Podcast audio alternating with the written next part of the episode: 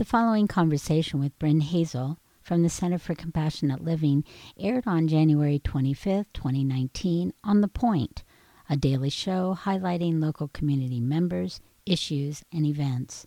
This conversation focuses on privilege and finding avenues for honest expression. Other episodes with Bryn can be found through audio.kpov.org slash Friday Point. They are also available through the Center for Compassionate Living at compassionatecenter.org. This segment is a production of KPOV 889 FM High Desert Community Radio. Opinions voiced on this segment are those of the host and the guest and do not represent those of the board, staff, and other volunteers of KPOV. Happy New Year. Thanks, Carolyn. Happy New Year to you too. We're Feels ba- like it's already way into the year, but yeah, yeah, we're we're about thirty days in. Anyway, I'm very happy you're here. And so, what are we actually going to talk about today? something that I've been hearing conversation about. Interested to hear what you think too. And the subject is privilege. I, I'm hearing people talk about privilege a lot these days, and, and and a lot of times it seems to me that it's coming from a real resentment of privilege. When you think of it in this kind of conversation as it is these days, how do you think about privilege? I think my trip to Ethiopia was the aha. So we're hearing the word privilege in the United States. Yes. And after being in Ethiopia, I realized our nation is so privileged. And what, what I mean by that is that we've been offered the opportunity to be comfortable in our lives. And we take that comfort for granted. Mm-hmm. In defining privilege, in the terms of how I hear it today, it's power and the assumption that I deserve that power because of who I am. That it's something that it, I should be guaranteed to have. Does that make sense? I'm hearing what you're saying. but it doesn't make sense to you. Um, what I hear you say is it's something that people have an awareness of their privilege and they think they deserve it. Did, did I shorten that too much? No, no. I think I would say yes. Privilege is a sense that they have opportunities and they deserve it. Yes. I'm curious about that because I, in my experience with sort of talking to people, I get the idea that quite often people who are privileged aren't aware of it.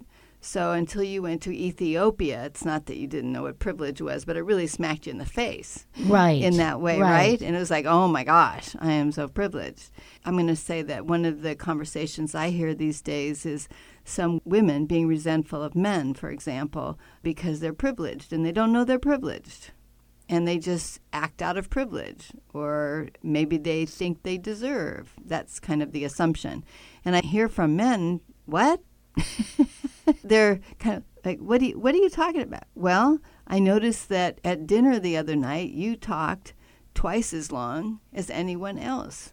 And just having that sense of taking over the table and talking for that long.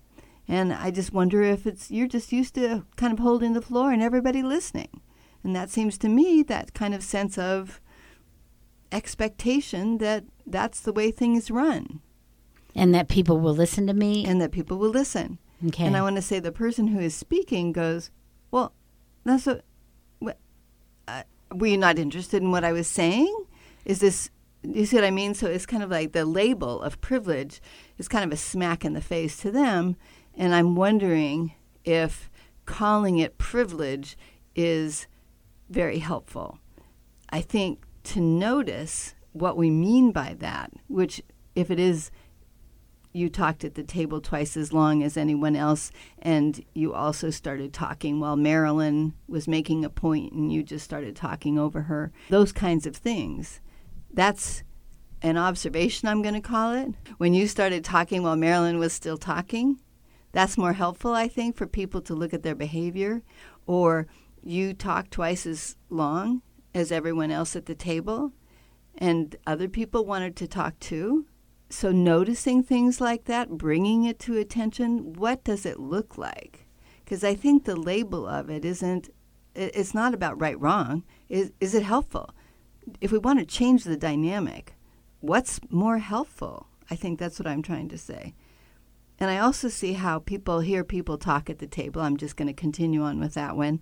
And then they get resentful because look at this guy. He just keeps talking and talking. And he just thinks he's the bee's knees. And he's just, we all need to listen, blah, blah, blah. You know, in my head, I can be saying these things and building up all this resentment.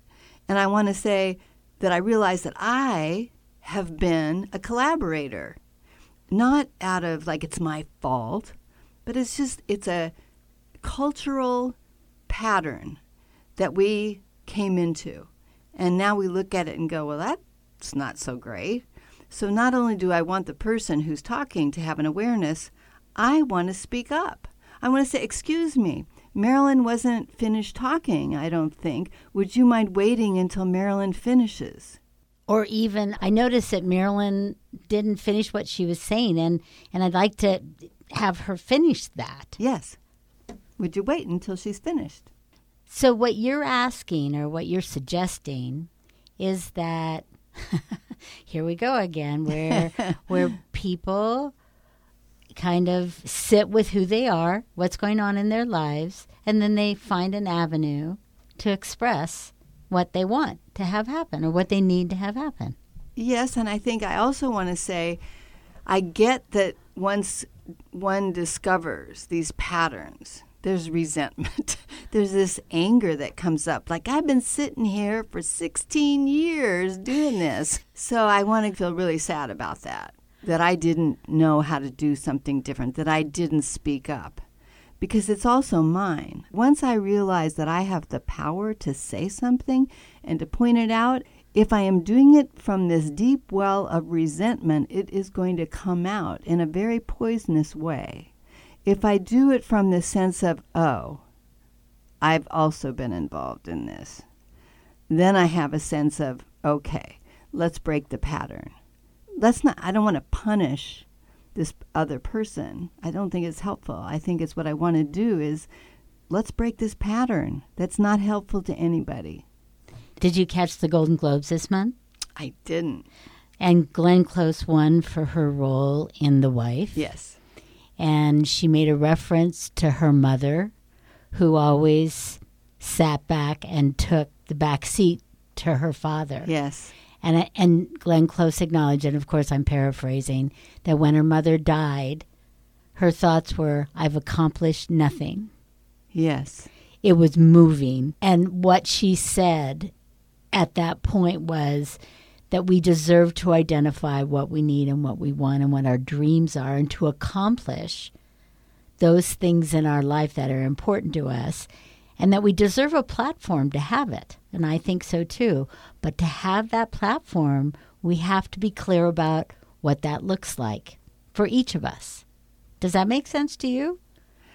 Yes. And I guess when I hear that, I think how sad that her mom had that sense.